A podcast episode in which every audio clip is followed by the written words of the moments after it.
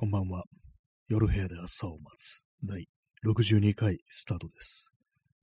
えー、本日は、えー、1月の9日、時刻は23時21分です。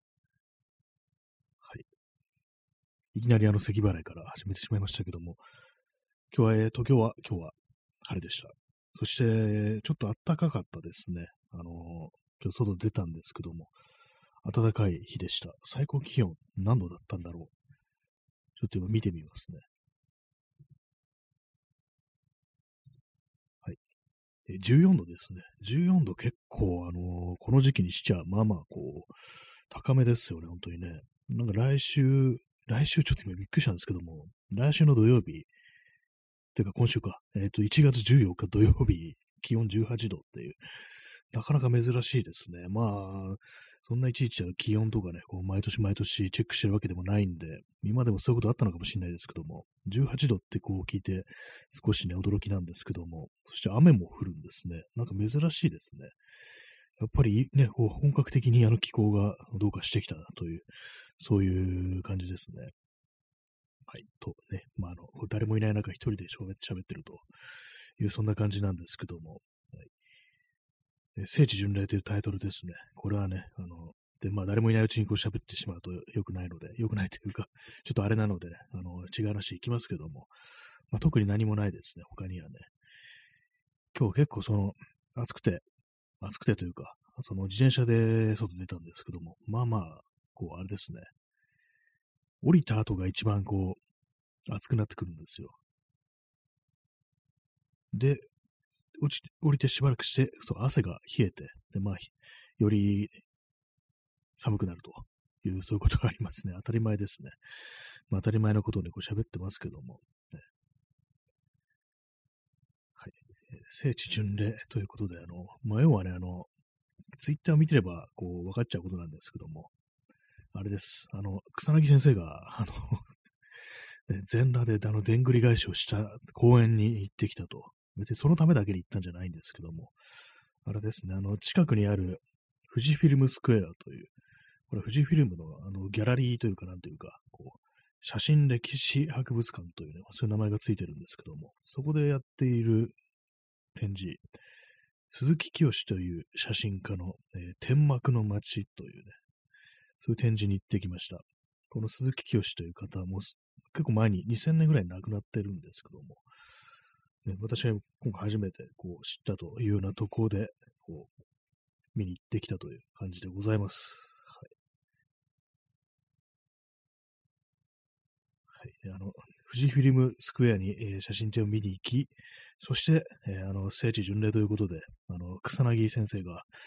えー、全裸ででんぐり返しをしたというね、あの、日野基町公園っていうのかな、そこは、そこに行ってきたという、そんな話でございます。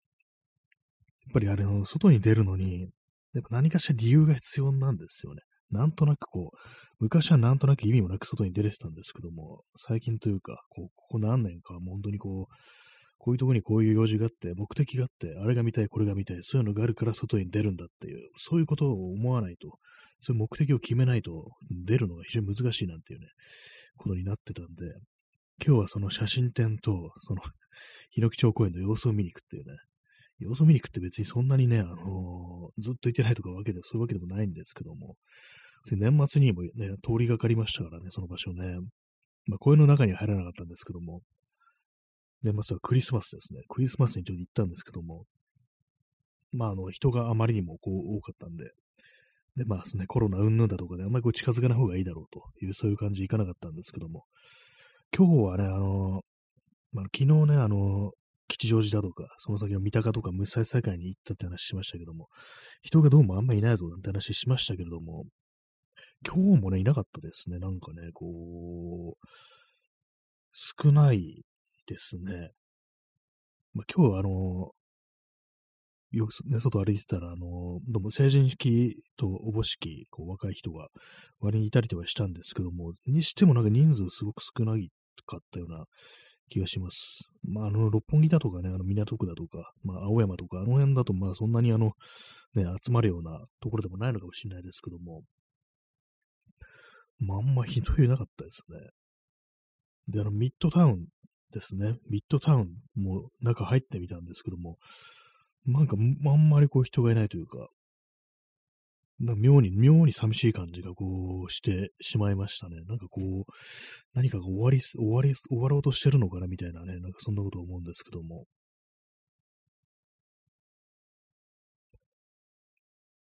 まあ、ミッドタウン、別に用事ないんですけどもね、なんとなくちょっと中見てみるか、みたいな、そういう感じで、あのー、家具とかね、そういうインテリアとか、そういうお店とかちょっと覗いてみようっていう気持ちになって入ってみたんですけども、割に、割にちょっとね、面白いというかなとか買う気そんなないんですけども、買う気はないんですけども、ね、ああいう家具、家具とかね、別に置く置き場所もないし、で、すごく高いしっていう感じで別に買う必要は、買うわけでもないんですけども、でも眺めてるとなんかそれなりにこう、あれですね、こう手を、手間暇かけて作られたものというものをこう、見てると楽しいっていうのがありますね。まあ、店の方からしたらたな、ね、店の方からしたらたまったもんじゃないという、そういう感じだと思うんですけども、ね、そんな一日成人の日でしたけれども、皆様いかがお過ごしでしたでしょうか。まあね、まあ外に出て、で、まあ、写真展を見るとかそういう用事あったんですけども、あれですね、なんかこう思うのが、無理に出かける必要あるのかなみたいなことをたまに思うんですけども、まあ、今日みたいに特に行くこと、行くところがなくても、今日みたいにその写真展とかね、そういうのがあるわけじゃなくて、あの、本当にね、もっと小さな小さな用事、それこそなんていうかね、こう、ハードを 見に行くぞみたいな、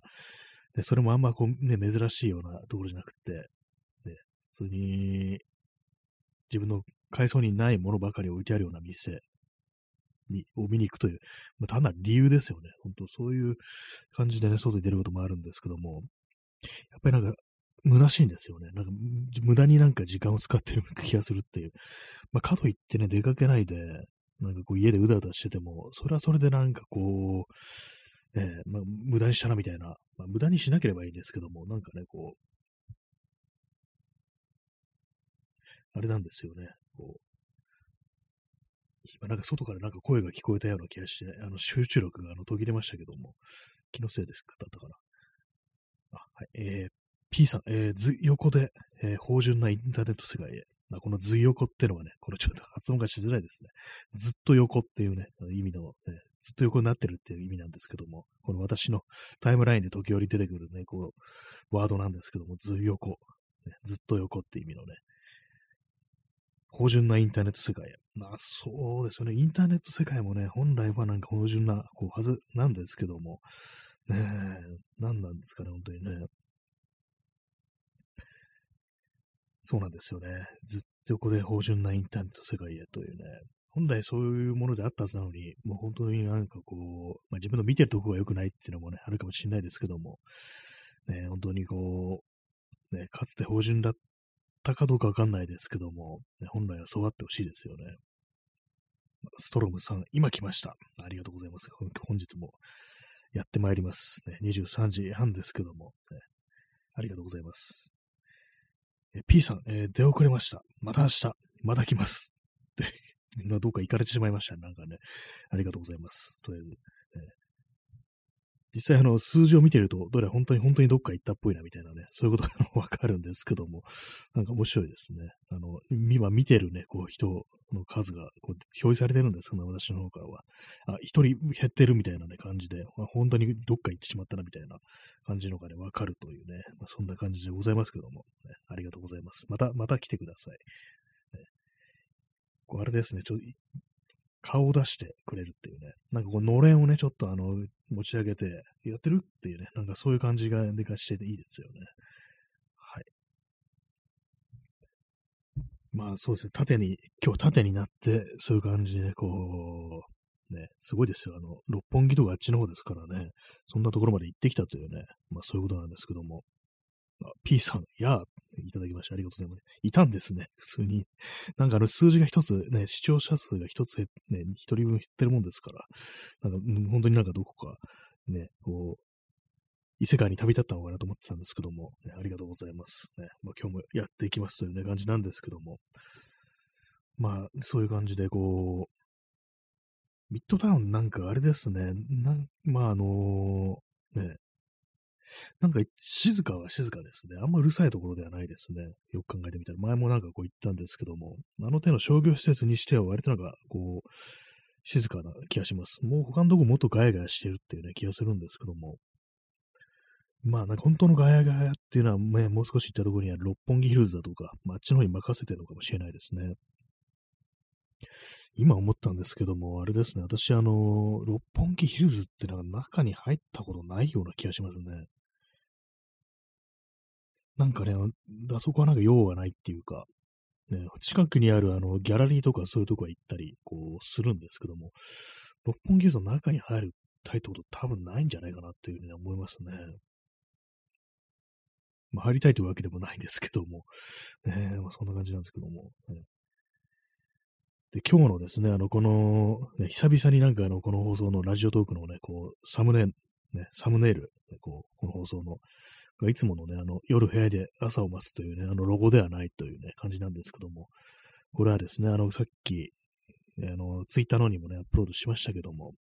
あの、日野木町公園のそばで、こう、あれですね、例の、なんていうんですかね、こう、腹部を鉄パイプが貫通してるタイプの、なんか、ああいうの、なんていうんですかね、ガードレールというか、なんというか、ね、そういうものが、ね、こう柵みたいなものがあるんですけども、それを写真に撮って、こう、ね、久々にこう、なんか、いつもと違う、こう、写真をね、こう、サムネイルとしてアップロードしてみたという、そんな感じです。うさぎなんですよね。こう、うさぎ年だけあって、まあ、それも意識したのかなって感じなんですけども、この腹部貫通系のね、動物とか、動物じゃない時もありますけども、ね、この謎のなんか柵みたいなもの、ほんといろんなパターンがありますね、本当にね。昔、昔っていうか、あの、何年か前まで、あの、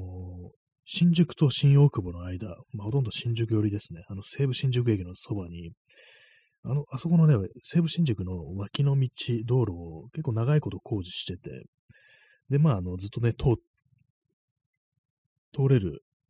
通れるは通れるんですけども、なんかずっと工事してたっていう感じなんですけども、その道の、道端のね、端っこに、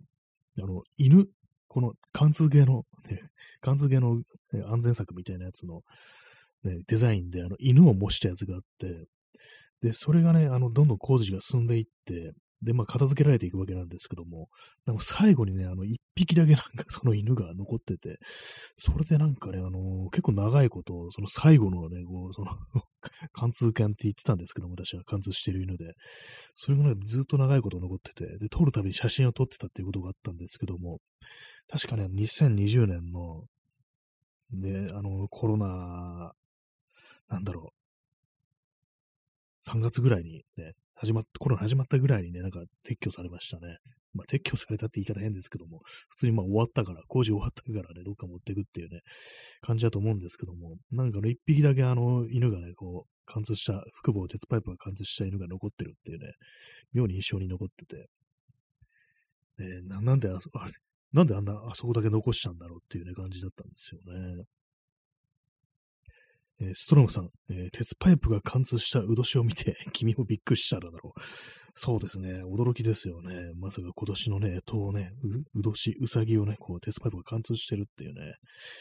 はい。これ説明しますと、これの元ネタは、この君もびっくりしただろうの元ネタはあれですね。森田同士のね、僕たちの失敗というね、曲のね、歌詞ですね。ダメになった僕を見て、君もびっくりしただろうっていうね、まあ、そういう歌詞なんですけども、そこからいろいろこう来てるというね、感じですね。春のこぼれ、木漏れ日の中でね、君の優しさに埋もれていた僕は弱虫だったんだよねっていうね。まあ、ストロムさん知りませんでした、笑い。そうなんですね。これ実はあの、たまにね、なんか私がなんかこう、こうちょっと書いてますけども、私以外にもなんかこう、相互フォロワーと、の皆様もね、なんかね、こういろいろびっくりしただろうっていうね、このなんか構文みたいの書いてるんですけども、これはそうなんですよ。あの、森田道場の僕たちの失敗から来てるんですよ。こういう感じでなんか結構みんな断りもなくというか、なんというかね、こう説明もせずに唐突になんかね、こういうことを書き始めるっていうのありますからね、謎になんかパクってね、ネタをね、こう書いていくってのありますからね。誰が最初言い始めたのかわかんないですけどもね、私かもしれないですね。普通にあの森田同士の歌詞を唐突につぶやくっていうのは結構前からやってるんですけども、それをなんかこう、ちょっと変えて、こう、つぶやくっていうのを、ちょっと誰がやったのか覚えてないんですけども、まあすいません、私だったらすいませんと、勝手にね、改変してというね、そんな感じでございます。はいまあびっくりですよね、本当にね。まあでもそうですよね、本当にこうね、夜中のね、公園でね、全裸ででんぐり返しし、でんぐり返ししてね、警察に捕まる僕を見て、君もびっくりしただろうっていうふうにね、まあ多分草薙先生のね、周りの人たちはそういうふうに思ったのかもしれないですけども、ね、あ君もびっくりしただろう。だから、これはあの草薙先生目線ですね。まあ、それはいいんですけども、ね、そうですよね。ほんとびっくりですよね。あの公園、ね、この公園でかみたいな感じでね、思わずこう写真を撮ってしまいましたけども、あの、日野基町公園って結構ね、あの、昼間、昼間結構子供が多いんですよ。今日もね、あの、とね、公園の中入ってみたら子供がいたりして、私その時あのカメラを手に持ってたんですけども、やっぱそういう感じのところにね、こう立ち入るにあたって、あのー、ね、中年男性がカメラを持って、そういうところに行くと、なんか怪しいなと思われそうだっていう、そういうふうに感じて、あの、バッグの中にね、しまいましたね。だから、あの、携帯で、スマートフォンでね、あの、その 公園の情景を、人がね、映ってない、あんまり映ってないのをね、こう、アングルを探しながらね、撮りましたね。え P さん、えー、香取慎吾はびっくりしなかったです。あ、なんかししなそうですね。香取慎吾ね。慎吾はびっくりしなかったっていうね。なんかそういうのありそうですよね、本当にね。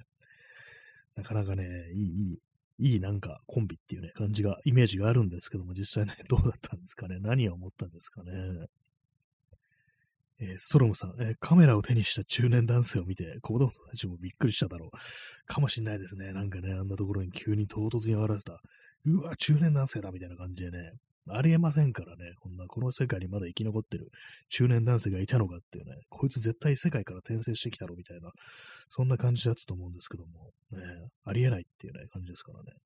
大パーツみたいなもんですからね、中年男性っていうのは今の世の中でね。はいね、まあ、わけのわかんないこと言ってますけども、えーまあ、子供たちはびっくりね、したかどうかわかんないですけども、親は結構ね、びっくりするかもしれないですね。うわ、一人で、一人でヒノキ町公園にいるっていうね、本当になんかね、しかも服着てるぞっていうね、全裸じゃないっていうね、ってことはターミネーターじゃないなみたいなね、そういう感じなんですけども、えー、なんか全裸のね、人を、ね、目にして、ターミネーターかもしれないっていう、そういうネタ、私割と好きなんですけども、でもあれですよね、実際になんかそんな人いたら、ね、びっくりですよね。その怖いですよね。笑ってる場合じゃないって感じなんですけども、ね、裸をなんかね、面白がるっていうね、なんかそういう風潮ってちょっとありますけども、冷静に考えると怖いですよね。特にあのね、女性からしたらかなり怖いなと思うんですけども、男だったらまだね、笑えるようなね、余地もあるかもしれないですけども、まあ、あの、ね、裸で突然街に現れたら、えー、まあ、十中八九で、こっちにやってきて、まあ、服とバイクのキーをよこせっていう、そういうふうに言われますからね。断るもんならボコボコにされて奪われるっていうね、まあそういうもんだとね、こう、ハリウッド界隈ではそういうもんだと決まってますからね。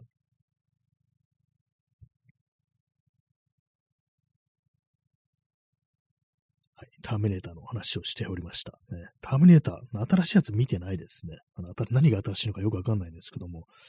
あれで、4まではね、見たんですけども、それ以後は見てないですね。あストロムさん、ね、財布も取られる。まあ、きっちりとね、金まで奪っていくと。まあそうですよね。ターミネーターといえどもね、あの、お金が必要ですから、ね、あのね、銃を買ったりすることもあるっていうね。まああの、一作目ではね、普通になんかね、店の親父撃ち殺してね、こう、ね、奪ってましたけどもね。ターミネーターの一作目の1のね、あの、ガンショップに行ってね、銃器を奪うシーンで、ね、どんなの探してるんだいっていう風に言われてね、こう、射程400のプラズマライフルっていうね、こうわけのわからんのことを言うってね、わけのわからないっていうか、未来世界ではね、それがあるということなんですけども、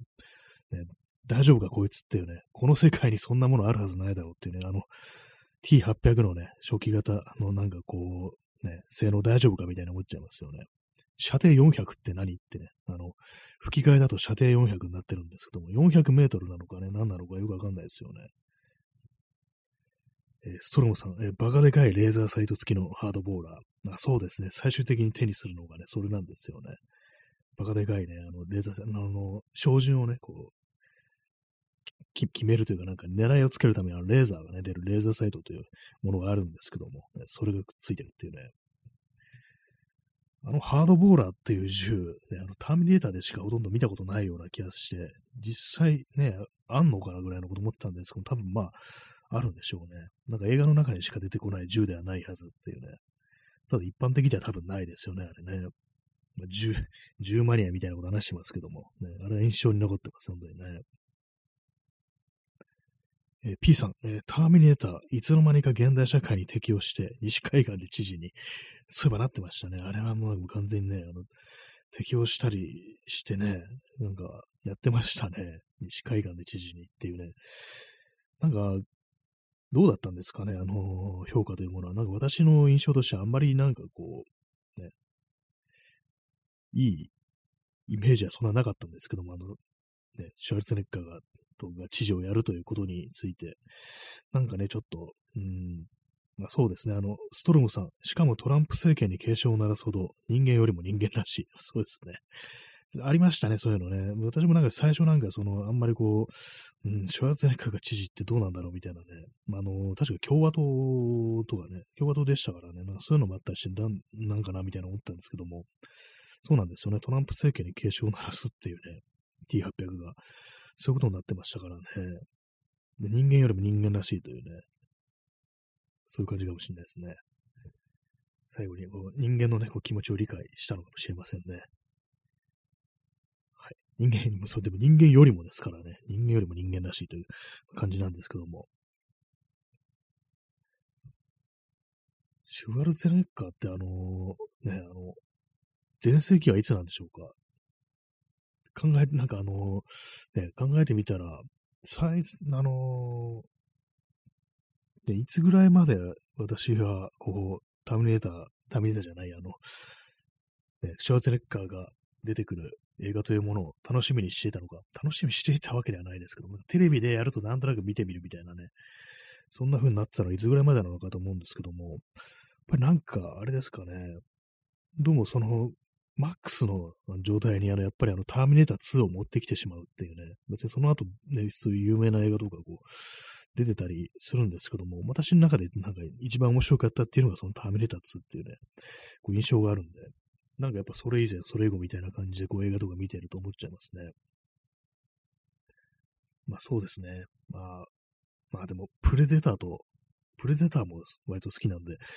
こうね、ちょっとあのー、難しいですね。どっちが上かと言われると。ねまあ、この放送、ね、あれですね。本当にあの、定期的にあの、プレデターの話が出てくるっていうね、感じなんですけども、あれなんですよね。あの世の中にあの何種類がもうバカがいて、あの、エイリアンの話をずっとしてるバカと、プレデターの話をずっとしてるバカ、あともう一種類忘れたっていうね、まあそういう なんかこう、ね、あの、私の中のなんかあの価値観みたいなものがあるんですけども、私はあの、その中であの、プレデターの話ばっかりしてるバカだというね、そんな感じでございます。えー、P さん、えー、伝統的に民主党びいきのハリウッドで共和党員のシュバルツがビビるほどやばいトランプ。ああ、シュバ シュバルツ、そういえば、シュバルツネッカーと思うとシュバルツっていうふうに呼ぶことあるんですかね。そういえばそうですね。シュワルツネッカーだからシュバルツってなっても。ね、オーストラリア、オーストリアの人ですよね。確かに移民なんですよね。それ忘れがちなことですけどもね、結構そういうね、こう有名なこう俳優ってね、そんな感じの人いたしますからね。ブルース・ウィリスとかあのドイツからね、やってきたと。西ドイツだと東ドイツだったから、からま来たという人ですからね。そうですね、共和党員の、ね、こう、シュワツネカ こいつは何なんだっていう、ね、こう、そのぐらいのレベルなのがもうトランプっていうね、となんかまあトラトランプ自体もね、なんかこう、バックトゥザフューチャーとかでなんかネタにされるぐらいなんかやべえ金持ちみたいなね、こう、そんな扱いだったのが実際大統領になってるっていうね、非常になんか怖いなと思うんですけどもね。あ、P さん、ね、トータルリコール。あ、それも忘れてましたね。結構なんか忘れちゃいますね。全部ね、全部じゃないけども、なんか結構見てんのになんか意外となんかこう、シュワッツネッカーといえばあれみたいな感じで、なかなか出てこないとことかね、ありますけども。えー、あ、ストロムさん、ラストアクションヒーロー。ありましたね。あれもね、なんかこう、結構ね、インパクトのありましたね。なんかラストアクションヒーローはあの映画の中からのね、世界からね、こう実際に現実に出てきちゃったっていうね、感じで、それがあの、シュワーツェッカーなんですけども、結構私の中で面白かったのが、映画だとと、本当なんかあの、映画ですから、あのー、ガラスがぶち破っても全然痛痛くないっていうね、そういうシーンがあるんですけども、で現実にやってきて、実際になんかこうね、車とか奪おうとして、あの、車のガラスをね、素手でぶち破るってシーンあるんですけども、痛えってなんか風に言ってね、ちょっと、現実ってこんな痛いんだみたいなことをね、シーンがあって、それちょっと面白かったですね。なんかこう、いろいろありますね、そう考えるとね。私の中ではやっぱり、そうですね、ターミネーターずっとプレデターというね、感じですね。エンド・オブ・デイズの話をする人があまりこういないという、そういう印象があります。ね。やっぱり90年代後半からなんかちょっと、まあ、あの、お年を召したということもあったのかもしれないですけども、あのー、そうですよね。まあ、時代みたいなものがあるのかもしれないですけども、少しね、なんかこう、うん、っていう感じの なんか出来の、というか、あんま話題にならなくなっていったような気がしますね。まあ、時代でしょうね、それもね。ターミネーター3とかも、なんかこうね、あんま微妙だみたいなことを結構ね、思った記憶がありますね。ターミネーター4は、あれですよね。一応なんかあの、シュワルツネッカー型のターミネーター出てくるけど、確か CG なんですよね、あれはね。若い時のシュワツネカが出てくるという感じで。なんかその後のなんかあの、リブート版のなんかターミネーターみたいなのでも、では普通になんか出てきましたけどもね。あれはなんかこう、ね、年取ってる、まあ、シュワツネッカーが演じてるわけですから、あの、ターミネーターっていうね、こう、機械なのに年を取ってるっていうね、感じなんですけども、あれはなんていうか、あの、外側のね、こう、組織っていうかね、あの、皮膚の部分は、あの、有機体なので、あの、普通に老けるんですというね、なんか結構もっともらしい、あの、説明がついてましたね。まあ、私は見てない、見てはいないんですけどもね、あの映画。耳かきさん、えー、延長してありがとうございます。延長させていただきます。ね、こうシュワルツェネッカーの話したい、し放題っていう感じですね。はい、返事しました。ありがとうございます。えー、ストロムさん、えー、ターミネーター3は9115の映画なので、悲劇は避けられないが立ち上がるしかないというポジティブさを感じられて好きです。あ、そういえばそうですね。あの0年代の何何年だったか忘れましたけどもね、確かそうですよね。9115。確かにそうですね。あの未来はなんか結局避けられないっていう、ね、そういうね、こう感じの、こう、終わり方だったというね、記憶があるんですけども、それがなんかやっぱりこう見てる人からしたら、なんかね、なんだよ、結局あんだけやったのにっていうね、なんかこう、そういう感じでこう、ね、あれか、だっても、ちょあんまりこう、こう、ね、評判があんま良くなかったのかもしれないですけども、確かに9115だけども、やっぱ一度起きてしまったのね、ことは避けられないけども、まあ、確かにポジティブかもしれないですね。そうですね。あの、主人公のね、あの、ジョン・コナー、あの、エドワード・ファーノグじゃなくて違う人が演じしてるんですけども、まあ、成長した姿ですから、結構なんかあのね、その未来が変わったことによって、なんか結構、自分のやるべきことを見失って、なんか役中みたいになってるみたいな、なんかそんなね、こう、ね、感じの人になってたのが、最終的にまあ、ジョン・コナーになるというね、本当にそういう話でしたね。ターミネーター3ね。ターミネーター4は何だったんだろうかっていうね、なんか 結構思うんですけども、4も、4もなんかつまんなくはなかったですね。なんかね、まあ、未来、未来のね、話でしたけども、ね、クリスチャン・ベールが主人公っていうね、なんか今考えてみると結構不思議な感じしますね。ターミネーターに出るんだっていうね。なんかアバターの人も出てましたね、確かね。えー、P さん、えー、役中ならエドワード・ファーロングでよかったのでは。そうですよね。あれでどう考えてもね、それを、ひ、ね、それであったとしても、役として、まあ、あってるはずだけども、ちょっとの演じることも難しかったのかななんていうね、ことをちょっと思ったりするんですけども、ね、映画に出ることがちょっとやば、厳しかったんですかね。まあでも全でも全然出てないわけじゃないですからね、エドワード・ファロングも。ね、他のなんかこう、ね、まあ、小粒な感じの映画には出てたりしますからね。まあでもなんか本当にこう大変だったそうですけど、今どうされてるんでしょうか、エドワード・ファーロング。ね、元気だったらいいんですけどもね。でもなんかちょっとね、あれ、なんかすごいあの、あれですね、ドラッグで薬中になって、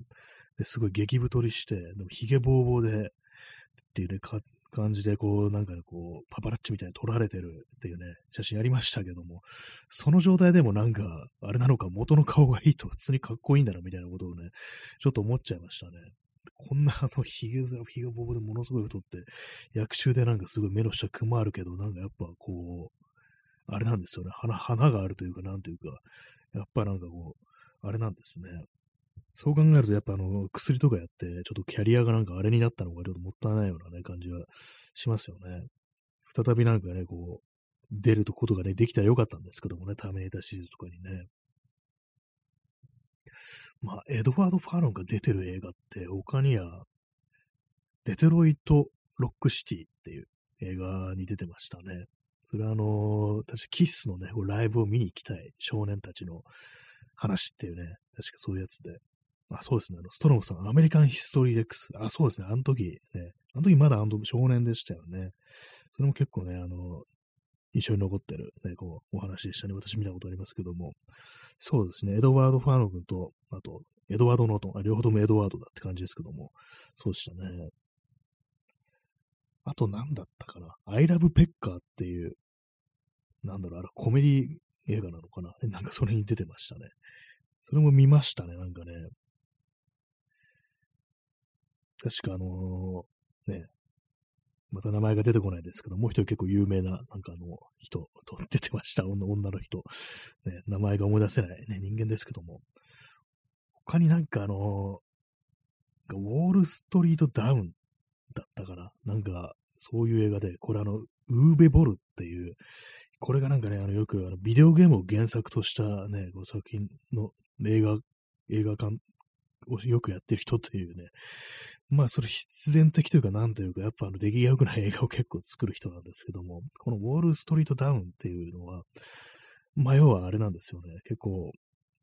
金持ちどもをぶっ殺すっていうね、そういうね、ウォール、ね、ウォール街とかでね、なんかこうね、ヤッピーをね、ぶち殺すみたいなね、ほんとそういう、こう、権力持ってる人間をね、こう、元警備員のね、こう、元元兵士だったのかな？それであの銃の扱いとか非常にこう長けてるね、そういう人物なんですけども、で、警備員だったけども、なんかいろいろと首にされて、ね、その復讐でなんかこう、殺しまぐるっていうね、なんかそういう映画なんですけども、それの同僚としてあのエドワード・ファロンが出てきましたね。それも結構印象に残ってますね。そうですね。そのぐらいしか、まあ、私は、こう、知らないですね。ストロムさん、えー、子役は人生を破壊されてしまう人が多いので、麻薬に依存しても仕方ないのではと思ってしまいます。ああ、まあそうですよね。本当なんかあのー、子供の頃からね、エンターテイメントの世界というものに放り込まれて、ね、まあある意味こういいように使われるみたいなそういうところですからね、結構本当子役ってなんか結構しんどいことになってる人が非常にこう、多いっていうね、マコーレ・カルキンっていうね、人も結構、今はなんか映画とかね、ドラマとか出てますけども、まあ今もまあまあ、まあまあやばいのかな。なんかそういう本当印象ありますよね。人生破壊されてしまうっていう。もっとそこにね、麻薬にしか救いを求められないような、まああの、あれですよね。言葉、言葉が出てこないですけども、まあ、周りにそういうね、こう、コネクションみたいなのができちゃうというか、そういうものが手に入りやすいという環境が出来上がっちゃうっていうのが、まあ、あるのかもしれないですけども、なんかね、本当良くないですよね。まあ、子供が一切出てこない映画っってな、そうなるとね、それもなんかちょっと難しいなと思うんですけども、子役っていう感じ、あんまり、本当なんかあの、ハードワークさせちゃ絶対ダメですね、本当にね。あんまりどどっぷりとね、疲らせるっていうのは本当、まあ良くないですよね。まあ、ちゃんとしてる、大丈夫だった人もまあ、いるのかもしれないですけどもね。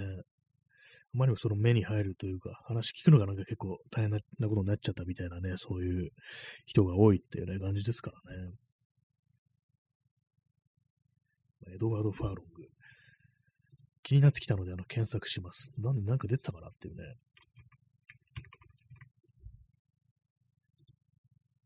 ファーログっていう名字が結構珍しいような気がしますね。間違えてエドワード8世で検索しちゃいました。だからサジェストで出てきますね。はい。77年生まれなんですね。じゃあちょうどあのターミネーター積ん時はそのね、そのぐらいの年齢だったという感じなんでしょうね。あ、そうですね。ペットセメタリー2とかなんか出てましたね。割になんかこう、いろいろあるなという感じですけど、今ざっと今、ウィキペディアでね、こう見てますけども、まあね、こう、あれですね。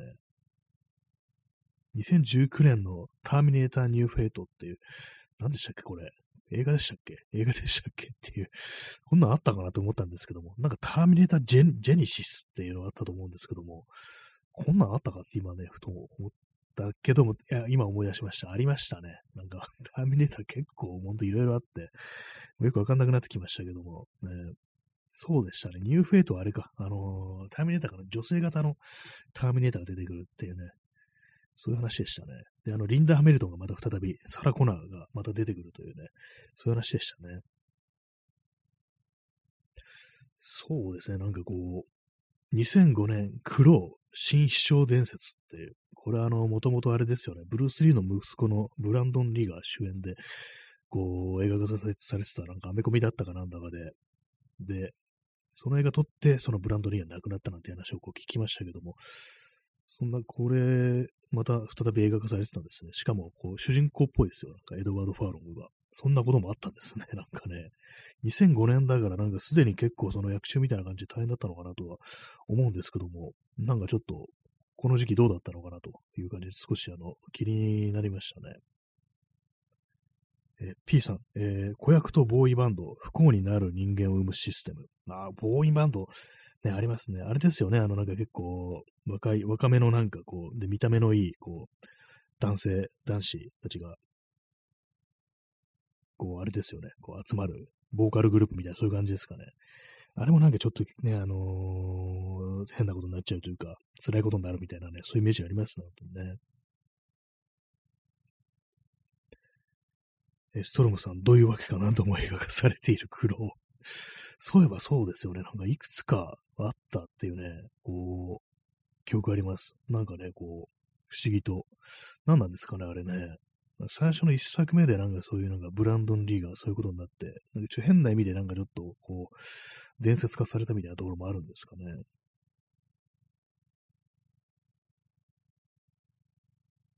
苦労ね。私見、見たことあんのかな？なんかちょっとあのわかんなくなっちゃいましたけども、なんか見たことあるような気もするし、っていう、ちょっと今調べてみます。あの、私のリストからね、検索しますね。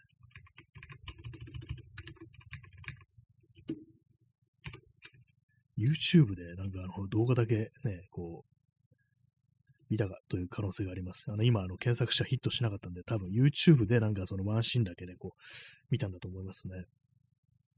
あれなんですよね、主人公がこう、あれですよね、一度死んで蘇ってきたと、ね、こう、読みの国から蘇ってきたというそういう話でしたね。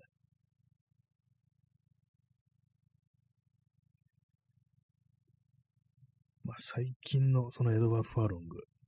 まあ、あれですね、まあ、まあ、ちょちょ出てるという、ね、こう感じではありますけども、まあでもなんかあの、その不祥事的なこうやつは、あのー、あれですね、2013年が最後で、そっからはなんかないみたいなんで、まあなんかちょっと落ち着いてるのかな、みたいな、なんかそういう感じはこう、ありますね。まあ、まあ、それ、それで別にいいんですけどもね、まあ元、元気でこう、ね、いてくれればというふうに思います。はい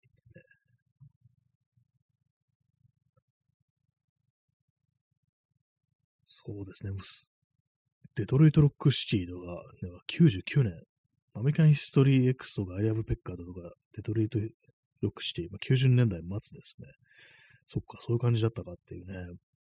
その頃はまだなんか全然こう、普通というか、ね、こう、あんま見た目的にやばそうな感じにはなってませんでしたからね。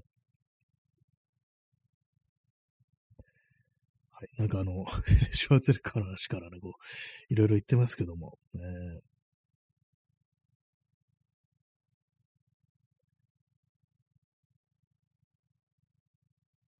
急にあの、シーンとしてしまいました。あの、ほとんどね。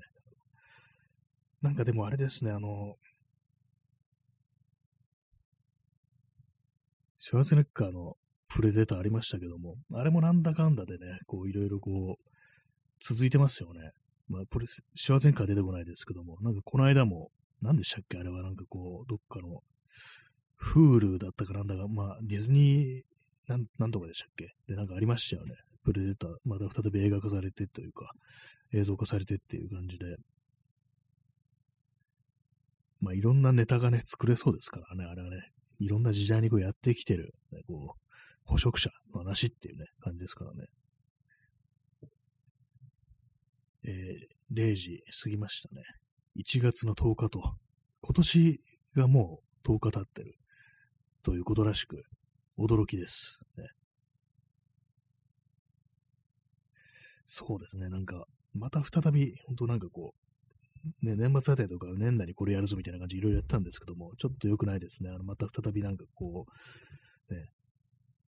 なんかいろいろこう手、手をつけてないだとか、進んでないとか、そういうことがこう、ありそうなんで、まあちょっと前のね、あれですけども、ネットプリントのジンみたいに、もう言い切ってしまうっていうのはね、ちょっと悪いかもしれないですね。ちょっと何日までにこ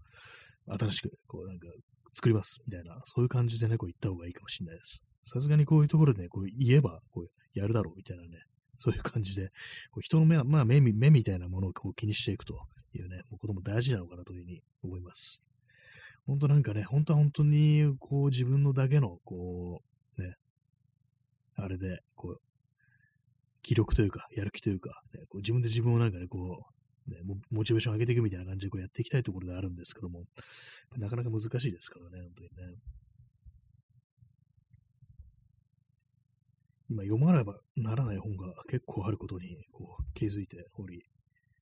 とりあえずあの、村上春樹のエッセイを読まればという感じでございます。ここ数日の中でちょっとまたなんか結構な本が読めてない感じですね。まあ昨日今日とね、外出て、まあ写真も撮ってるんですけども、なんかあんまりこう、気合が入ってないと。写真撮るときに気合が入らなくなりましたね、基本的に。よくないですね。前はなんか本当になんかね、こう、三脚とかね、ちゃんと立てて、で、こう、長い時間かけてね、こう、ああでもない、こうでもないっていう風にやってたんですけども、最近なんか本当にこう歩きながら適当にパシャパシャ撮るっていうね、それもなんか本当に、多くて10枚ぐらい撮れればいいかみたいな、そんな感じになっててちょっと良くないですね。そんなまあ、1月の10日という感じですけどもね。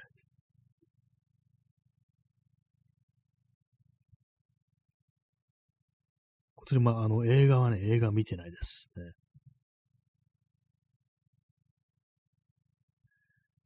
まあ、なんかこう、見たいね、ものは、まあ、まあ、そこそこ、あれ、まあ、見たいというか、あれ見ようからみたいなものはね、そこそこ、まあ、あるはあるんですけども、あの、デューンとか、ね、あの、ドゥニ・ビルヌーブでしたっけ？あの人の監督の、あれもちょっと見たいなという気持ちがありつつ、でもなんか結構時間がね、こたってしまい、本当はああいうのってなんか映画館に行ってみる方がね、こういいと思うんですけども、なんかね、こう、見てないですね。見てないですねって言いましたけど、どこで、どこで見れるのかよくわかんないんですけども、どうやらあの、ネットリックスではあの見れるっていうことを、なんか聞いたことがあります。他の配信サービスよくわかんないですけどもね。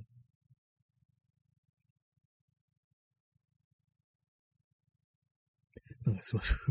不意になんかこう、ちょっとあの、話すことがなくなってきたんですけども。まあ、そうですね。あの、今日は外出て、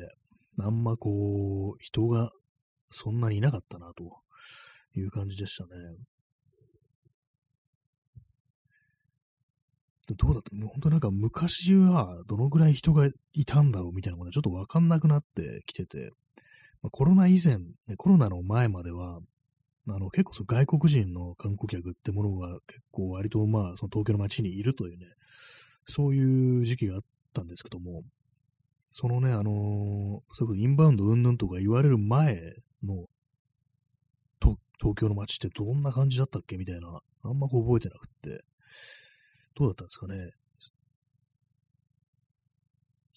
人、人がどのくらいこういたんだろうかっていう、まあ、あまりにもそのコロナ以後のなんかよくわかんない感じっていうのが長く続きすぎてて、元の姿が何なのかわかんないんですけども、でもたまになんかね、こう古いね、こう映像、90年代、91年とか、そのぐらいのね、なんかこう、ね、いろいろ見てると、やっぱ人たくさんいるなっていうふうに思うんで、まあね、まあ、人口というか、まあ、子供が減ってるっていうね、まあそもそもそれですよね。新しくこう何かこうワイワイする活気のあるというか、バイタリティとあるというか、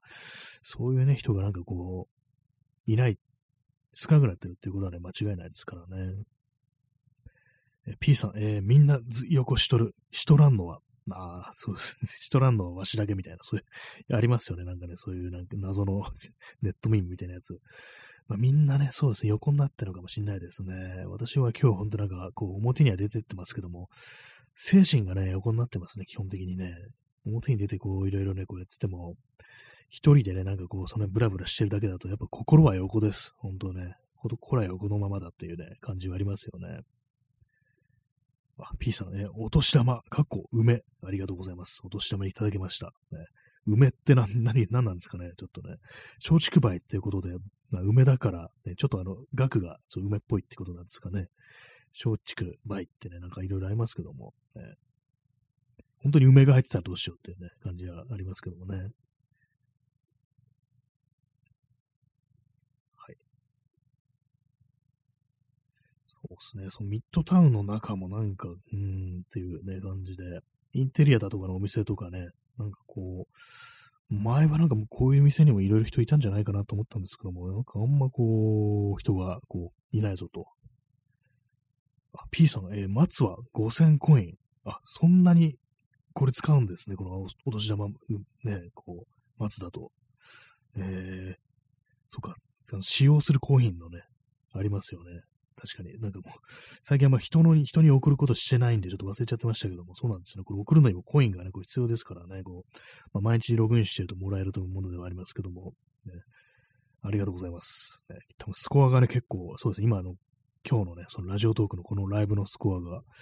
679って結構ね、あの、高いことになってるんでね、高得点という感じなので、ありがとうございます。これ、あの、お年玉梅が結構ね、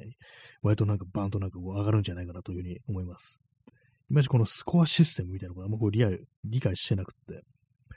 なんかやっぱその送られてくるギフトだとか、こうコメントの数だとかね、まあそういうものでこういろいろこうあるというね、感じらしいですね。あ、耳かきしとね、末吉、ありがとうございます。いいですね、末吉。ね、こう、そのぐらいがちょうどいいみたいなね、感じのとこありますよね。まあ、大吉、大吉ってなるとなんかこう、ちょっとね、逆になんかね、こう、自分にとって大きすぎるみたいなのがあるかもしれないですけども、末吉となると、こう、安心して受け取ることができるみたいな感じでね、非常に嬉しいです。ありがとうございます。ね、うさぎが、うさぎがね、あの、末吉というね、おみくじを手にしてるというね、そういうイラスト付きのギフトです。ありがとうございます。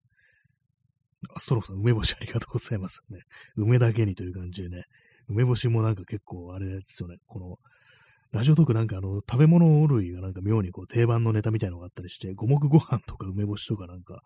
必ずね、なんかずっとありますよね。あの、期間限定とかじゃなくて、普通になぜかこう、通年、通年送ることができるっていうね、不思議ななんかこう、ラジオトークのね、謎のこう、食材推しみたいのがありますね。ありがとうございます。梅干しありがとうございます。はい。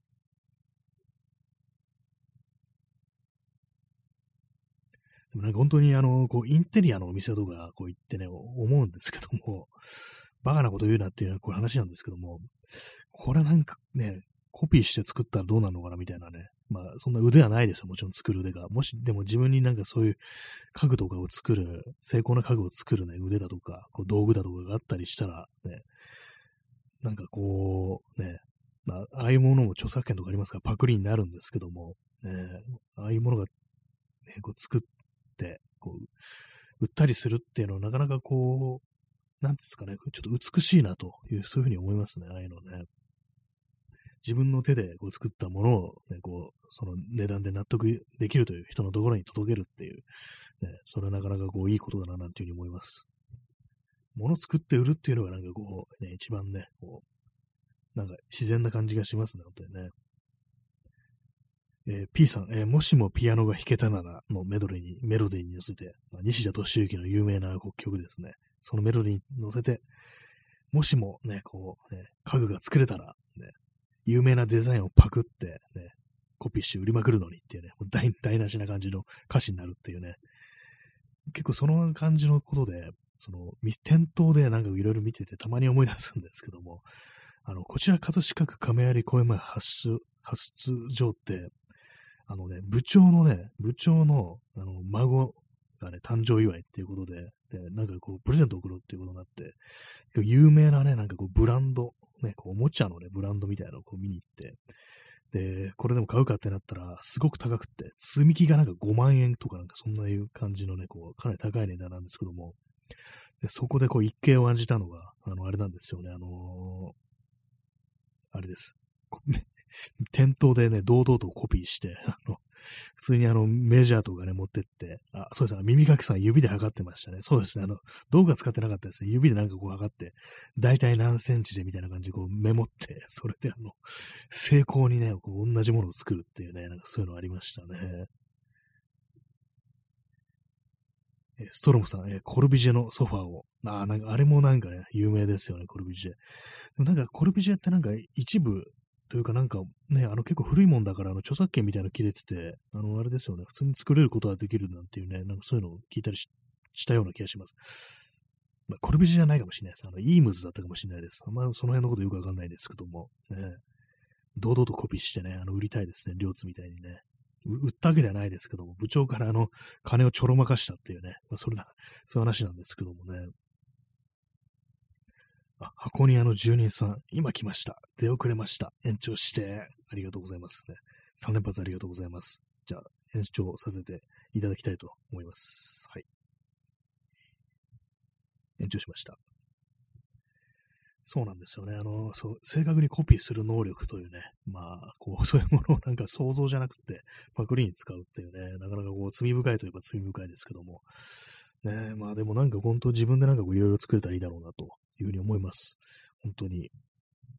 たまになんかそう YouTube とかでね、その手の結構大物を作ってる動画とかなんか割と見たりしますね。自分じゃなんかとても作れないっていうか、本当それこそ注文でも受けない限り、こんなもの自作で自分家に置かないよみたいなね、なんかそういうのね、こう、あったんですけども、ね、レジンを流し込んだテーブルとかね、なんかそういうのが結構あったりしますね。え耳かきさん、えーこち亀でりょうさんが頑張って何かを作る描写がとても好きです。部長へのプレゼントの日本刀を折ってしまい、自作する話がお気に入りです。ありましたね、あれもね。なんか結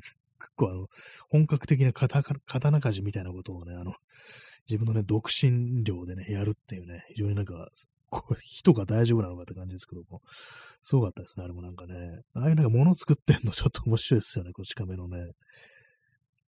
刀鍛冶って家でできるのってね、そんな感じですけども。ねえー P さん、えー、両津、日本刀もでも模造して、実際の名刀並みのものを作ってしまい、逆に部長から、こんな高価なものを誕生日プレゼントするなんて、と怒られそうになる話も、まあそうですね、その、日本刀の会のオチがね、それなんですよね。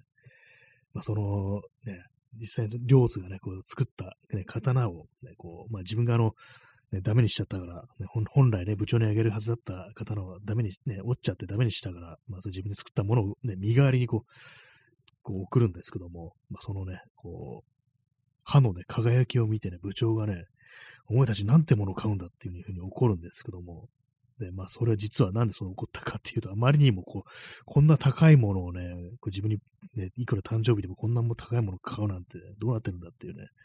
そういう、あの、そういう感じのことだったっていうね、ありましたね。あ、箱屋の住人さん、イームズのリプロダクト品、8000円前後で売ってますね。あ、やっぱイームズなんですね。あ、そして8000円前後なんですね。まあ、そんな感じの、まあ、そうですね。お質、8000円。まあ、そうですね。材料代とかがそんなにすごく関わるタイプのデザインではなかったような気がするんで、そうですね。8000円前後。なかなかこうね、あの、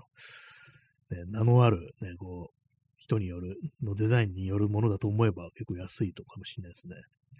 イームズ、ね。どんなやつだったかな？なんかそんなになんかこう、重厚な感じっていうのでなかったような、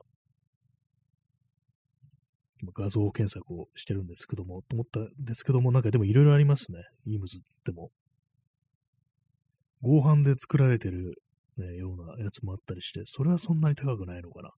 ちゃんとなんか革張りのなんかね、こう、結構高そうなやつもあったりしますね。まあでもなんか、これがね、これが合う、似合う部屋ってね、ちょっとね、難しいな、というふうになんかちょっと思っちゃいますよね。自分の部屋に、まあ、結構その日本のね、住宅というものにね、こだわるに際して、この間も言いましたけども、床の感じとか壁の感じですよね。壁紙とかね。まあ床も絨毯とか引けばいいのかもしれないですけども、フローリングにね、なんかこう、ふっと置いて、こう、様になる椅子っていうそんなあるのかなみたいなね、ことを思うんですけども、っていう話をしてたら、今こう、ビームズのね、こう、椅子の画像が載ってるウェブサイトみたいな、普通にフローリングの部屋になんかこう、ビームズの椅子がこう、ボンと置いてあるのありますね。まあでも、でも生活感あふれる空間に置いて様になる家具っていうのもなかなか難しいですよ、本当にね。私も今自分のね、こう部屋にはこう自分で作ったものがいろいろ置いてあるんですけども、今これをのね、放送録音してる作業机も自分で作ったものなんですけども、やっぱなんだかんだ他の既製品と一緒になってるんで、統一感がね、やっぱこう、ないですね。この私のね、こう、いろ、なんかやってますけども、弱点ですね。統一感ないっていうね。他にもなんか端材でいろいろ作ったりだとか、まあその時たまたまね、余ってる塗料だとかで色塗ったりっていうことしてるんで、まあなんかね、ちょっとね、あれですよね、こう、統一感がない。まあこれが弱点です、本当にね。まあこういうのも凝ったらね、本当面白いのかもしれないですけどもね。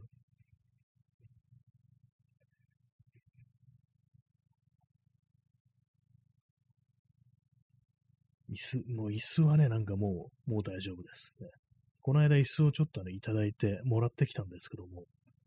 結構まあ、ね、折りたたみの、スチール製の折りたたみのね、こうスツールみたいなやつなんですけども、結構まあいい感じなんですけども、まああの、あれですね、今あのー、服が乗っかってます。あの、着替えが乗っかってるみたいなね、そんな感じになっちゃってて、あんまこう座るということしてないんですけども、でもこのね、デザインも、なんかちょっとね、あの、他の今の DIY で作ったものとはちょっと軽量が違う感じで、っぱりなんか本当、あれですね、難しいですね、あの統一していくっていうのが。一応なんかどれも木でできてるものだっていうね、机の類は木でできてるものだっていうのがあるんですけども、やっぱ色が違うとなんかどうもこう、ね、良くないですね、本当にね。あと、布団ですよね。布団。私はベッドじゃなくて、布団なんですけども、布団の存在感というか、なんか本当にこう、毛布とかがね、なんかごちゃっとした感じで、で、その上にね、なんかこう、ね、ズタボロになった寝巻きとかね、置いてあるっていう感じなんで、まあ、なんというかっていうね、感じですよね。到底おしゃれにはなりそうにもないという感じなんで、もはやそういうところで諦めてはいるんですけども、まあ、なんかね、部屋というものはね、規模が大きい分、ね、自分でコントロールするのは難しいですね。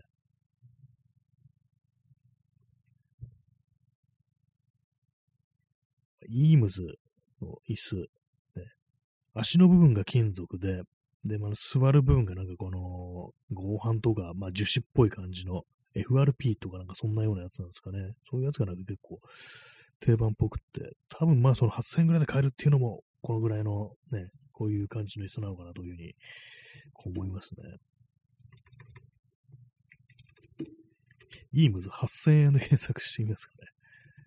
あ、でもちゃんとなんかあれですね、あの、トップに、一番検索トップに、あの、本物とリリプロダクトの違いはっていうね、なんかそういうの出てきますね。本物どうなんですかね結構古いものになるから、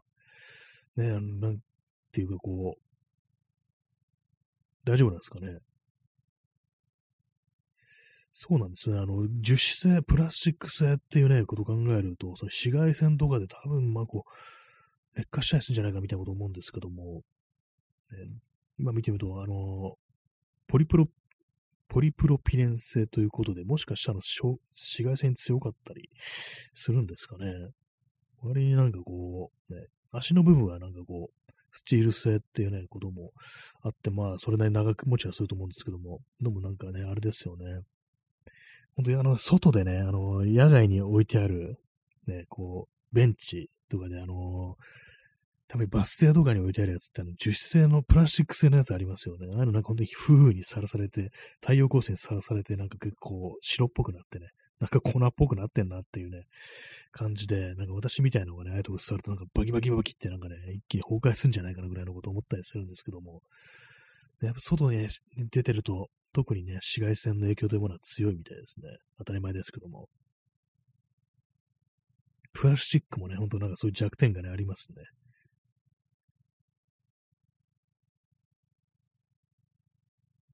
まあ私は机はなんかこう何度かね、何個か作りましたけども、椅子は作ってないですね。椅子ってなんかちょっと難しそうっていうね、結構正確になんかこう作んないとガタガタして、こう、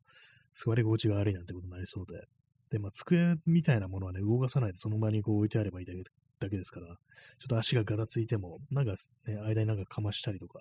調整したりしてごまかしが効くっていうのあると思うんですけども、椅子の場合なんかね、引いたり、ね、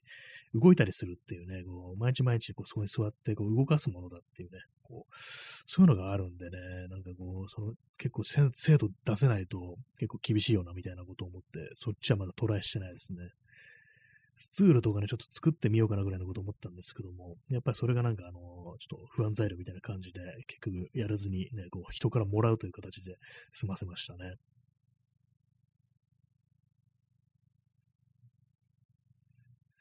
まあなんか他に何かこうその手のね、インテリア的なところでどうこうしたいっていうものがあるかというと、あんまないですね、もはやね。結構自分でそれなりに作ってしまって、まあそのクオリティは高くないですけども、用はなすなと。まあ使えるものは使えるといえば使えるっていうのがあるんで、あんまもうないんですけども。えー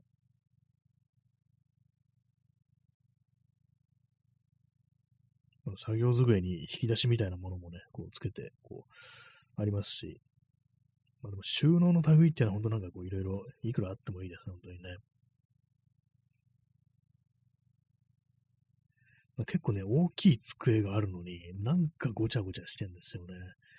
いつも思うんですけども、こんだけ広い、ね、横に結構長い170センチぐらいあるんですよ、横に、ね。そんなのがあるのになん、なんかこう、とっちらかってんな、みたいなね、ことを思ったりして、今、まあ、そのね、横に長い作業机の上には、こう、パソコンのキーボードだとかマウスだとか本だとか、ね、こう、あとカメラ類ですね。そういうものなんかダッとなんか並べると、もうなんか他にね、こう、あんま自由なスペースというものはこう、ないんですよね。自分のね、部屋になんか作ったとしても自分の部屋にはもう置くスペースがないということがあるんで、こうたまになんか誰かね、人がなんか作るのをちょっと手伝いたいなみたいなことを思ったりするんですけども、なかなかそういう機会ってものは訪れないですね、本当にね。だからなんかちょっとあの、電動工具とかも、なんか買う、ね、買うなんかモチベーションみたいなのがあんまないんですよね。自分だけで使うっていうふうに考えると、やっぱりね、なんかこう、ね、そ、そんなにそんなね、こう、しょっちゅう DIY するような機会があるかと、作っても置けないですからね、それこそなんか売るとかなんかそういうこと考えないと、人にあげるとか、そういうふうにね、こう考えると、考えないとね、ちょっとね、なんかあんまこう、ちゃんとした道具っていうのをね、こう、買う気にはなんないですね。丸の子とかもね、たまに買おうかなと思うときあるんですけども、まっすぐ切るの大変だなと思って、なかなかね、難しいですね、なんかね。そこまで必要かな、みたいなことどうしても思っちゃうんですよね。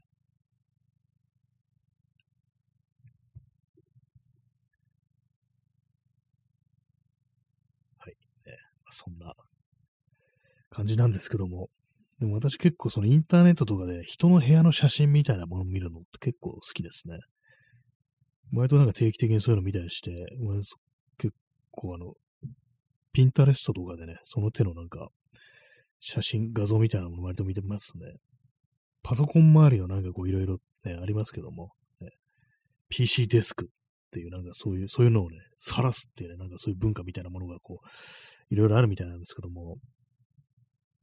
なんかパソコン周りってなんか、なかなか個性がちょっと出しにくいのかなっていうふうに思ったりして、やっぱね、大体なんか似てるんですよね、どれもね。なんで、あれがなんか結構、まだね、こう成熟してないのか何なのかわかんないですけども、なかなか難しいなというふうに思いますね。昨日あの、ハードオフに行ったら、あの、モニターの、液晶モニターですね、それのアームみたいのがね、なんか、いくつか置いてあって、で、ちょっと買おうかなと思ったんですけども、私、今普通のスタンドをこう使ってて、まあでも、モニターのアームって結構難しいですね、配置するのが。今ね、あの、こう、マイク、あの、マイクのね、アームがあるんですけども、それもなんかね、こう、あるから、その兼ね合い的になんかこう、ほんとなんか、机がなんかアームだらけになるみたいなね。まあ、それはそれであの、ちょっとサイバーパンクな感じがして、面白いですけども、結構なんか、そうパソコン周りのケーブルの取り回しみたいなもの、本当難しくて、なかなか本当正解が見つからないですね。最終的にすっごいごちゃごちゃしちゃうっていうね、ありますからね。え P さん、えー、ピッツバーグ、ザ・ピットで手に入れた丸の子で、レイダーをバラバラに。これもね、ままたね、こう説明、毎日あの私、あの、フォールアウトの話をしてるような気がするんですけども、ね、あの、核戦争後のアメリカを舞台にした、え、フォールアウトというね、RPG があるんですけども、その中に出てくるね、まあ、その、ピッツバーグっていうね、あの、工業都市でね、こう、かつて有名だったと、ね、鉄鋼とね、こう、鉄鋼業が盛んな土地だったというね、ことで、まあ非常に有名だけども、なんかちょっとそれがあの、没落したというか、錆びれてしまったみたいなね、そういうのがこうあったりして、結構ね、まあ私、まああの、フォールアウトじゃなくなりますけども、あの、ユージン・スミスっていうね、あの、水俣ね、病の患者さんたちを結構いろいろこう、ね、こう、写真撮って残したというね、写真家がいるんですけども、ユーリン・スミスも前にあの、ピッツバーグというものをね、こう、テーマにした、ピッツバーグ市からこう頼まれてなんかね、こういろいろ結構、かなりね、精魂傾けて写真を撮ったっていう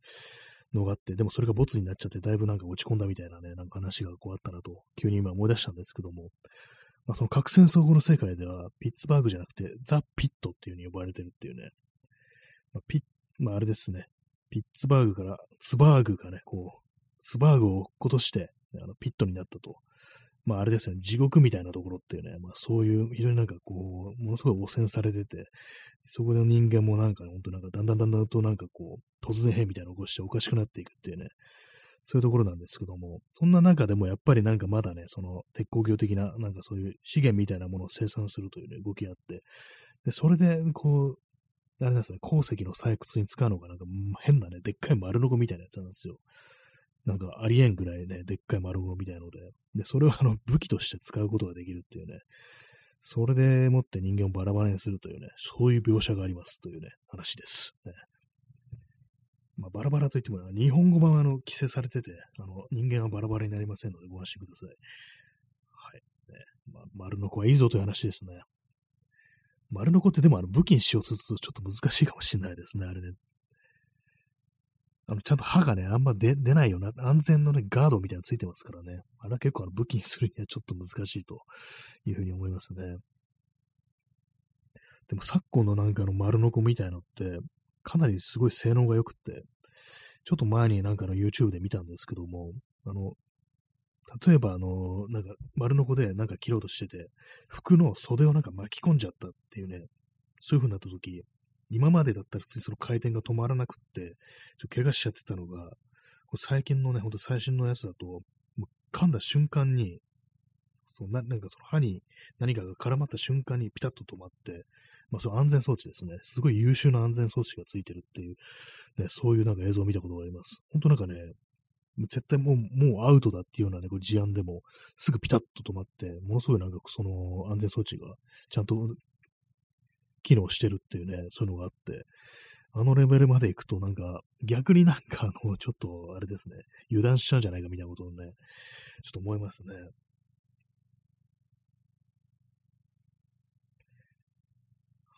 ね、まあ、そんな感じでね、こう丸のこでね、人間をバラバラにしてるというね、そういう放送なんですけども、ねなんかこの放送で本当にフォールアウトの話があの義務教育レベルにもはやこうなってますね。本当に当たり前のようにこう出てきますからね、大丈夫でしょうかね。全然知らないという、ね、人もたくさんいると思うんですけども、何の話をしてるんだっていうね、まあでも本当あれです。本当にこうね、あの、まあ、こういう、まあちょっと性別で言うのはあれですけども、本当に男はね、すぐにあの、その核戦争後の終末世界の話をね、よくしするというね、そんな話ばっかりしてるっていうのありますからね。映画なんかでもね、なんかいろいろね、こう、まあ大体ね、ゾンビものとかね、ああいうまあ終末もの、ああいうの好むのはね、まあそうそう、ね、本当なんかあの、ボンクラですからね、私もああいう映画大好きですけども、ね、もう好きあらばね、ああいう話をね、こうしたしたがるのが、まあ男だというね、そういう感覚はちょっとね、ありますよね。え P さん、え最新の防塵ウェア、歯が噛んだ瞬間に繊維が細かくほどけて絡まって、チェーンソーすら止めてしまう。あ、そういうのもあるんですね。歯が噛んか細かくほどけて絡まって、まあ、服の方がこう止めていくと、繊維の方があの刃を止めていくってそういう感じなんですね。実際、まあ、そチェーンソーとか、まあ、そっちのね、こう、機械の方は、そこまでのセンサーみたいなものはつけらんないけども、でも、こうね、絡めて止めるということができると、そういう感じなんですね。なるほどって感じですね。確かに、でも本当なんかあのー、あれですよね、チェーンソーの類って怖いらしいですからね。林業とかやってる人でも本当なんかこう、こう、たまに怪我するなんてことは定期的にあるなんて話を聞いたりして、今日は足を切っちゃうっていうね、多分なんかあの、木、木が、その、ちゃんとうまく刃がこう、入っていかなくて、それ弾かれて、で、足にガツンみたいな、なんかそういうのとかも、なんか結構そのうっかりみたいので、こう、自分の足にちょっとやっちゃうみたいなね、なんかそういうことって結構あるみたいな話をなんか昔聞いたことがあって、うわ、怖いなっていうね、結構、足元って割となんかお留守になりがちっていうのはちょっとあるかもしれないですね。え P さん、モンベル製。あ、モンベル、モンベルってそういうのを出してるんですね。完全に防塵ウェアっていうので、仕事用っていうかなんていうか、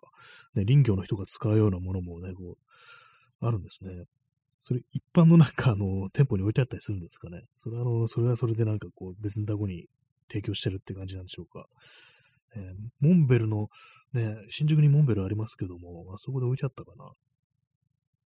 なんかちょっと置いてあってもおかしくないかもしれない雰囲気はちょっとありますけどもね。まあ、チェーンソーなんか、たまになんかね、こう、あると便利なんだろうなっていうのを思ったりしますね。っていうのもあれなんですよね、あの、東日本大震災の時に、まあ、あの時もすごい津波があって、いろんなものがこう流されてきたわけなんですけども、それでな、やっぱ木がかなりね、こう、邪魔な、邪魔っていうか、その片付けるのの障害になるっていうね、これ私、前にその瓦礫の片付けのボランティアっていうのをやったんですけども、その時はね、木みたいな大物はね、もうすでに片付けられてたんですけども、それよりも細かいものだったんですけども、やっぱりね、その周り、いろいろ見ましたけども、あの、津波に襲われた、ね、津波がこうやってきたところ、見ましたけれども、やっぱこれはちょっとあの、木邪魔みたいなね、ことを思いましたね、本当にね。これチェーンソーないとどうにもならんだろうな、みたいなね、感じのことを思いました。まあ、チェーンソーというか、まあ、重機の類が、ね、まあ、大きいのをどけなきゃいけないんですけども、ちょっと細かいレベルでも、なんか人の手が必要なレベルでも、なんかこう、チェーンソーとかないと、これはなんか片付けられないなっていうね、そういうのすごいたくさん見ましたね、やっぱりね。あれももう10年以上前ですね。その片付けやったの確か2012年とかですからね、そんなに時間が経ったかというね、感じでびっくりしちゃいますね。その片付けの時に初めて私、あの、いわゆるあのスレッジハンマーというね、やつを持ったんですけども、このスレッジハンマーっていうのは、そのフォールアウトシリーズで武器として出てくるっていうね、まあその時ぐらいの、そのぐらいのね、いかついね、あの、あれなんですよ、あの、ハンマーなんですけども、なんかね、あの軽々振り回せるようなイメージだったんですけども、実際ね、なんか、こう、あれですね、振ってみたら、あ、これ腰がいくな、みたいな感じでね、結構危険を感じましたね。これ、普通にガッツンガッツン振り回してたら、もうすぐにもう、体がどうかなっちゃうなって感じで、まあ、そのぐらいね、結構ごつい重い感じのハンマーで、で、それなんかね、ちょっと、アスファルトみたいなのをね、なんかガツンガツン叩いたりとかして、なんかこうやるようなね、局面もあったんですけども、えー、なかなかあれはでも大変だなと思いましたね。えー、P さん、えー、ユンボ、マチキンの無人 ATM からの強奪以外にも役に立つ。役立つ。そうですね。もうそもそもあの、あれなんですよ。ユンボの目的はあのね、チキンのね、ATM をね、もう根こそぎかっさらうというもののためにあるわけではないというね、そういうなんかこう、ことを今私初めて知ったんですけども、そうなんですよね。本来なんかあの、金を奪うためのものではないというね、そういう感じらしいですからね。そうですね。確かにユンボね、ああいうものもなんか、あれがないとどうしようもないっていうようなね、本当になんかこう、YouTube のね、なんか本当にこう、庭作りみたいなのだとか、ああいうのね、こう、やってるチャンネルとか見ると、やっぱああいうのね、これ手作業じゃとてもじゃないけどっていうね、感じにね、こう、なるんで、やっぱああいうのものを扱えるといいだろうなって、いざという時にはいいだろうなと思いますね。まあ、そのいざというね、時っていうのがそうはやってくるものではないんですけども、まあどうなんですか、東京が仮にあの大地震に見舞われたとして、どうなんですかね、まあ、本当にそれはプロのね、人の出番ですよね。そういう重機の免許を持ってる人っていうね、感じになるんで、なかなかね、こう、ね、出てこないですよね。その自分たちでもなんか有効活用できるんじゃないかみたいなのは、ちょっと思いつかないですよね。え耳かきさん、えー、初めの一歩でスレッジハンマーを片手で持ち、タイヤをぶったたいて、肩や腕の筋肉を鍛えるトレーニングをやってました。あやばそうですね。まあ、それ想像しただけで、私の背筋とね、こう腰がなんかもう死んだっていう感じなんですけども、まあでもそうですね。その体ができている人が、ある程度できている人がすれば、それは結構いいトレーニングかもしれないですね。片手であれかっていうね、感じですけども。ね、なんかその時ね、片付けやってた時に一緒にやってた人で、結構二十歳ぐらいのね、こう元気なね、こう青年もね、結構、これは結構きついっすね、みたいなこと言ってて、ねあれはなんか、なかなかこう振ります、重いもの振りますってのは人間の体、本当なんかあの、鍛えてないと結構しんどいだな、みたいなね、思いましたね。え P さん、えー、スーパーミュータントがこの震災瓦礫撤去作業を手伝ってくれたらと願っても、天スーパーミュータントの市民を見捨てる。というね、まあ、これ謎な、謎なあれですけども、謎というか私にはわかるんですけども、そうですね、スーパーミュータントっていうのは、その、フォールアートに出てくるね、なんか緑色のね、超人ハルクみたいなね、こう、ミュータントなんですけども、ただ理性を失ってるっていうね、むちゃくちゃな攻撃的に人間を見たらね、襲いかかってね、人肉を食ったりするっていうね、やばいね、そういうね、そうミュータントなんですけども、あの画題でね、確かにこう手伝ってくれたらね、あっという間に終わりそうな感じしますからね。スレッジハンマーをね、こう、ブンブン振り回すっていうね、そういうね、敵キャラなんですけども、まあ、敵じゃないのもいるんですけどもね、理性を保ってるね、そう、ミュータントもいるんですけども、まあ、天スーパーミュータントのっていうね、天皇、天皇、スーパーミュータント化した天皇がね、まあ、市民を見捨てるっていうね、なりそうですよね、本当にね。まあでも本当なんかね、あのー、ブロック塀が崩れるっていうね、こう事故がなんか何年か前にありましたね。それあの、子供がね、その下敷きになって犠牲になるって非常になんか痛ましい事故ありましたけども、やっぱ地震の時ってそういうのがかなりのね、こう、広範囲に起こるって考えると、なかなかね、ああいうの片付けなきゃいけないわけですから、ね、まあ、崩れたらね、まあ、持ち上げてね、なんかはじく寄せとけばいいって感じだとは思うんですけども、ね、どうなるんですかね、実際大地震とか来たら。本来、あの、その、ブロック塀が倒れたっていう事故は、あの、中に通すべき鉄筋が通ってなかったみたいな、まあ、あの、間違った工事の仕方をしてたかっていうね、どうもそういうことだったらしいですけども、鉄筋がちゃんとなんかね、あの、通ってなかったというか、途中までしか短い鉄筋をなんかね、こう入れてたとか、なんかそんな感じだったと思うんですけども、ね、そういう事故がそのクラジで起きるって考えるとなかなか怖いですよね。普段あんまりね、こう、地震とかがあったらここやばいなみたいなっていうのをそういうことあんま考えないでこう生きてるもんですから、どうなんですかね。そういう目線でもって街を歩いてみるっていうのもなんかちょっと興味深いかもしれないですね。ここはちょっと危険だからなんかあの、ね、意識しておこうみたいな、そういうふうに思うっていうね、ありそうですね。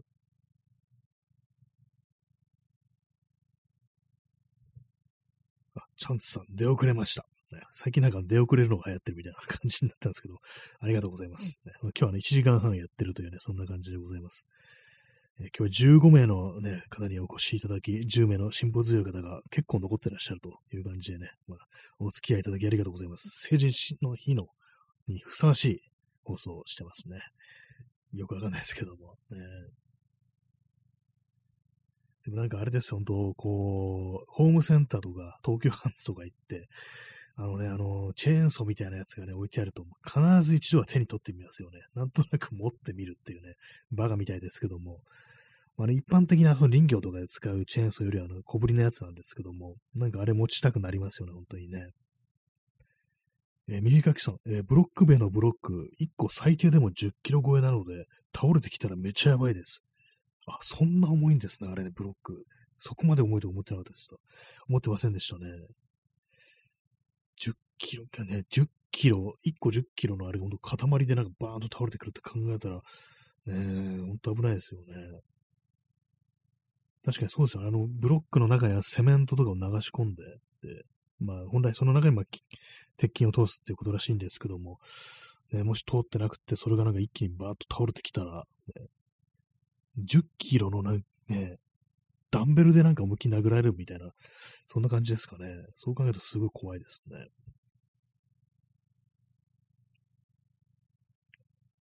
他に何ですかね、危険なところ、そのブロック塀とかね、ありますけども、火事っていうのはよく言われますけどもね、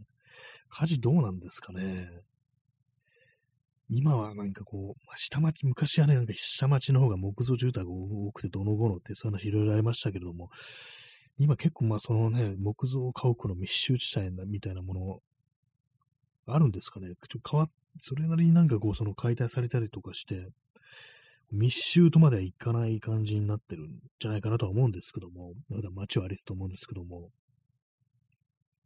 どうなんですかね。まあ、火事の危険ね、本当なんかあの、関東大震災の時の火災旋風なんてね、なんか非常に恐ろしいですよね、あの話聞くとね。炎の竜巻みたいなのがこうできて、もう一瞬でなんかね、それで人が死ぬなんていうね、そんなことがあったらしいですからね。まあ、ね、あんまりそうなんですよね。こう大地震が起きたら実際どうなのかっていうね、正直考えてないですね。一応なんかその物資みたいなのはあるし、携帯トイレもね、なんかこう、あるんですよ。まあそれぐらいはあるんですけども、武器を持ってないと。で、またいつものあれが始まったぞって感じですけども、でもどうどうなんですか？治安の面でなんかね、こう、東日本大震災の時って、ちょっと覚えてるんですけども、なんかあのー、一人暮らしの女性宅を狙うような感じで、ガスの点検がありますみたいなね、なんかそういう感じで、なんか、本当どうなの本当かどうかわかんないですけども、それこそ侵入してこようとするみたいなね、なんかそういうちょっと怪しいのがなんか結構ね、あったみたいな話を聞くんですけども、本当になんか、ね、あれ以上に、東日本大震災以上に大きい地震が来て、結構その、都市機能が麻痺するみたいな感じになったらね、その治安みたいなものってどうなんだと思うんですけども、まあ、その反面あれですよね。それこそあの、関東大震災の時みたいにね、あの外国人を、に対してね、なんか、しようっていうね、そういうことをやる人間が出てこないこともないだろうっていう感じ、ちょっと怖くはありますね。実際なんかあの、いろいろありましたからね、東日本大震災の時にもなんか結構ね、そういうまあ排外主義というか人種差別というか民族差別みたいなことをね、する人間がなんかめちゃくちゃなことを言っていうのがなんかこう、いくつかね、あったような気がするんで、気がするんでっていうなんか敵のこと言ってますけども、まあなんかね、ちょっとね、そういう面の不安定のものもありますよね。まあなんか本当なんか即座に死ぬということはね、その可能性はちょっと低いのかなとは思うんですけども、なんかこういろいろでも大変そうだなっていうね。まあ、あの、神戸、ね、あの、大震災ね、ありましたけども、あの時はなんか本当に建物が倒壊するっていうのが、まあ、結構ね、あの、写真とかにも残ってたりして、結構衝撃的だったりするんですけども、どうどうなんですかね、あの、東京とかで、それこそあの、首都高の効果が崩壊するとか、そういうことも起きり得るんでしょうか？なんでしょうかね？まあ、あの時と比べたらね、あのー、耐震性というものをそれなりになんか対策をしてるというふうには思うんですけども、実際はどうなのかっていうね。ビルがなんか本当にね、横出しみたいなところありましたからね、神戸とかね。あれはちょっとび恐ろしいなと思ったんですけどもね。今日はあの、飲み物をなんか脇に置かずにこう喋っているということもあり、ちょっと乾燥してきましたね、口の中がね。えー、P さん、えー、関東大震災時に乗じて、えー、日本帝国軍人が無政府主義思想、理論家を家族ごと虐殺。あ、これあれでしたっけ？あの、大杉栄っていう人ですよね。なんかね、それも聞いたことあります。なんか、拷問して殺すっていうね、なんか非常に恐ろしいことをしてたなと結構ね、なんかあるみたいなんですよね。その外国人の、その、なん、な、ちょっとあの、結構、正確なこと忘れちゃいましたけども、その外国、中国の人で、あの、労働運動みたいなのを結構割と先導してるみたいな、先導って煽るって意味じゃなくて、あの、リーダー的なね、リーダーシップ発揮してるみたいな、こういう人がいて、なんかその人もなんか、ね、あの、殺されたんじゃないかみたいなね、なんかそういう話っていうのをなんかその、あれですね、その震災の時の関東大震災の時のあの朝鮮人の虐殺みたいな、なんかそういうのありましたけども、それについてこう書かれた本でちょっと読んだんですけども、それ確かその朝鮮半島の人じゃなくて中国の大陸の人だっていうね、なんかそういうのがあったなんていうね、ことを書いてありましたね。今でもなんかそういうことが起こりうるんじゃないかみたいなことをね、ちょっと怖くなりますよ、本当にね。今の、今のね、これ世の中ね、こう、21世紀っていうのはね、こう、ね、極右がね、あの、あれですからね、アサルトライフルを持ってね、議事場にね、乗り込むっていうね、そういう世界になってますからね、なんか何かが起こってもおかしくないんじゃないかみたいなことをね、思いますね。救急車のね、サイレンがしてますね。で、本当地震もなんかくるくる言っててね、なんか、なんか、本当いつ来んだよって思っちゃいますけども、ね、本当油断した時になんか、でかいの来たら嫌だなっていうふうに思いますね。まあ今ぐらいの時期、ね、もし地震来たとしたら、まあ寒さがまあ問題かなという感じで、ね、そうですよね、クオリティオブライフがね、激下がりするって感じですけども、まあでもなんか真夏と比べたらね、マシなのかなっていうね、もう電気と、真夏に電気止まったりしたら、そこそうね、あの、熱中症みたいになるっていうね、そういうのを考えるたらなんかまだ冬の方がまだマシなのかなと思うんですけども、どうなんですかね。その、神戸の時は、あれですよね。阪神淡路大震災の時は、あのー、なんだったかな。本当今日なんかあんま言葉出てこないですね。あの、そうです。あの、朝だったから、ちょうど朝ごはんとか作るので、あの、ガスコンロとか使ってて、それでね、結構その出荷の原因となったんじゃないかみたいなことを、なんかどっかで聞いたような気がするんですけども、ね、今、割とその、ね、あのガスじゃない、ね、こう家庭用が増えてるっていうことで、まあ、火事、ね、火事の危険性どうなんですかね。本当でもなんかあの石油ストーブとかね、そういうものを使ってる、ね、ところっていうのも多分減ってるとは思うんで、多分昔と比べたら火事の危険性ってものはね、こう、あんまなくなったのかなと思うんですけども、ね。まあ、わかんないですけどもね、今、みんな、あの、実は今、あの、火鉢とか使ってるってなったらね、わかんないですけどもね。まあ、よくわかんないこと言ってますけども、ね、まあ、具体的にそこまで私、あの、その地震が来たらどうするっていうことを深く考えてはいないという感じですね。なんか防災用品もね、とりあえず用意しときゃいいだろうみたいな感じで、あんまこう考えるってことしてないんで、まあなんかこう、あれですね、装備があってもそれを有効活用できないみたいなことにならないようにしたいですね。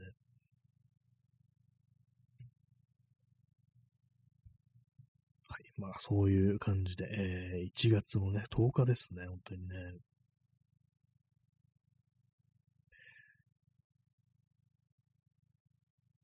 今なんかちょ、あれ変なこと言いますけども、あの、阪神淡路大震災っていつでしたっけみたいなことで、思ったんですけども、やばいですね。なんかほんといろいろこう忘れてると。あ、そうです。あ、そうだ。1月17日だ。そうですね。なんかあの、さすがあの、年はね、覚えてますけども、あの、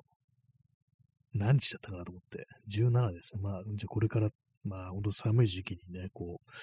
あったんだなという感じで、えー、もうすぐですね、95年というね、ことらしいです。95年ということらしいですね、ですけどもね。